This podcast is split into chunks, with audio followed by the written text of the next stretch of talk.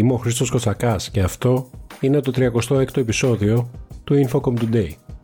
Στην ίδρυση της νέας εταιρείας Fiber to All προχώρησε η Vodafone Ελλάδας μέσω της απόσχησης του κλάδου οπτικών ινών της και της δημιουργίας μιας νέας οντότητας, η οποία στοχεύει στην περαιτέρω ανάπτυξη και εκμετάλλευση τηλεπικοινωνιακών δικτύων νέας γενιάς και δικτύων υπερυψηλών ταχυτήτων, με ιδιαίτερη έμφαση στα δίκτυα οπτικών ινών. Συγκεκριμένα, η νεοσυσταθήσα Fiber to All, η οποία είναι εκατό τοις εκατό θυγατρική της Vodafone Ελλάδας, θα έχει ως αντικείμενο το σχεδιασμό, την κατασκευή και τη χοντρική πώληση της υποδομής οπτικών ινών, εστιάζοντας στην επιτάχυνση της επέκτασης και το μετασχηματισμό του δικτύου οπτικών ινών, ανταποκρινόμενη στην αυξανόμενη ζήτηση για υπηρεσίες high-speed internet.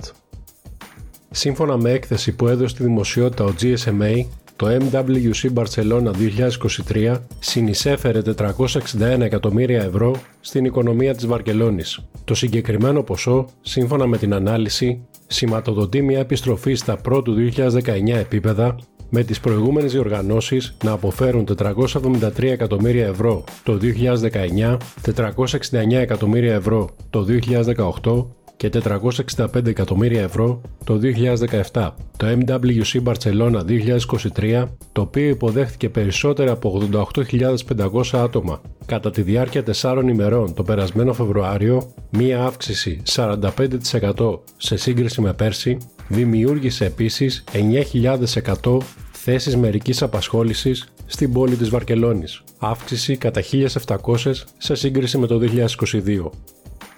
Η Επιτροπή Βιομηχανίας του Ευρωπαϊκού Κοινοβουλίου παρουσίασε τη θέση της για το Gigabit Infrastructure Act, που αποσκοπεί στη μείωση του κόστους και της γραφειοκρατίας για την ανάπτυξη δικτύων υπερυψηλών ταχυτήτων. Οι ευρωβουλευτές της Επιτροπής Βιομηχανίας, Έρευνας και Ενέργειας υιοθέτησαν τη διαπραγματευτική τους θέση για ένα νομοσχέδιο που θα μειώσει το κόστος ανάπτυξης Gigabit δικτύων. Επιδιώκει παράλληλα να τονώσει τις επενδύσεις σε ψηφιακές υποδομές, να προωθήσει την οικονομική ανάπτυξη και να διασφαλίσει ότι οι ευρωπαϊκές επιχειρήσεις παραμένουν στην πρώτη γραμμή της παγκόσμιας καινοτομίας.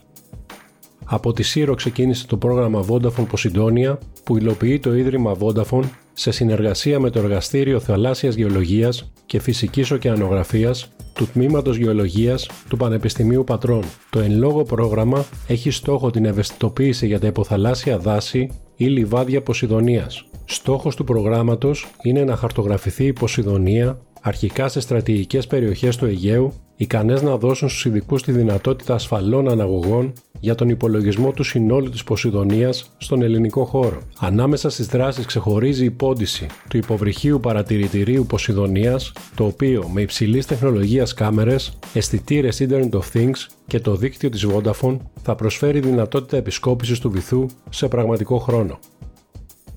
Σύμφωνα με έκθεση του τζι ες εμ έι, οι χώρες που έχουν επιτύχει τις μεγαλύτερες βελτιώσεις στην κινητή συνδεσιμότητα έχουν επίσης πραγματοποιήσει και τα μεγαλύτερα βήματα προς την επίτευξη των στόχων της Ατζέντα δύο χιλιάδες τριάντα των Ηνωμένων Εθνών σε σχέση με τη βιώσιμη ανάπτυξη. Η έκθεση διαπίστωσε ότι από το δύο χιλιάδες δεκαπέντε η βιομηχανία της κινητής αύξησε τον αντίκτυπό της σε κάθε ένα από τα δεκαεπτά ες ντι τζι. Το δύο χιλιάδες είκοσι δύο το μέσο ες ντι τζι Impact Score στους δεκαεπτά στόχους ήταν πενήντα τρία, κάτι που σημαίνει ότι ο κλάδος έχει επιτύχει το πενήντα τρία τοις εκατό της δυνητικής συνεισφοράς του, από τριάντα τρία τοις εκατό το δύο χιλιάδες δεκαπέντε. Η ες ντι τζι Digital Acceleration Agenda περιλαμβάνει ψηφιακές λύσεις που καταδεικνύουν πως η τεχνολογία μπορεί να ωφελήσει άμεσα εκατόν δεκαεννέα από τους εκατόν εξήντα εννέα στόχους ή περίπου το εβδομήντα τοις εκατό, μεταξύ άλλων σε τομείς όπως η κλιματική δράση, η εκπαίδευση και η φτώχεια.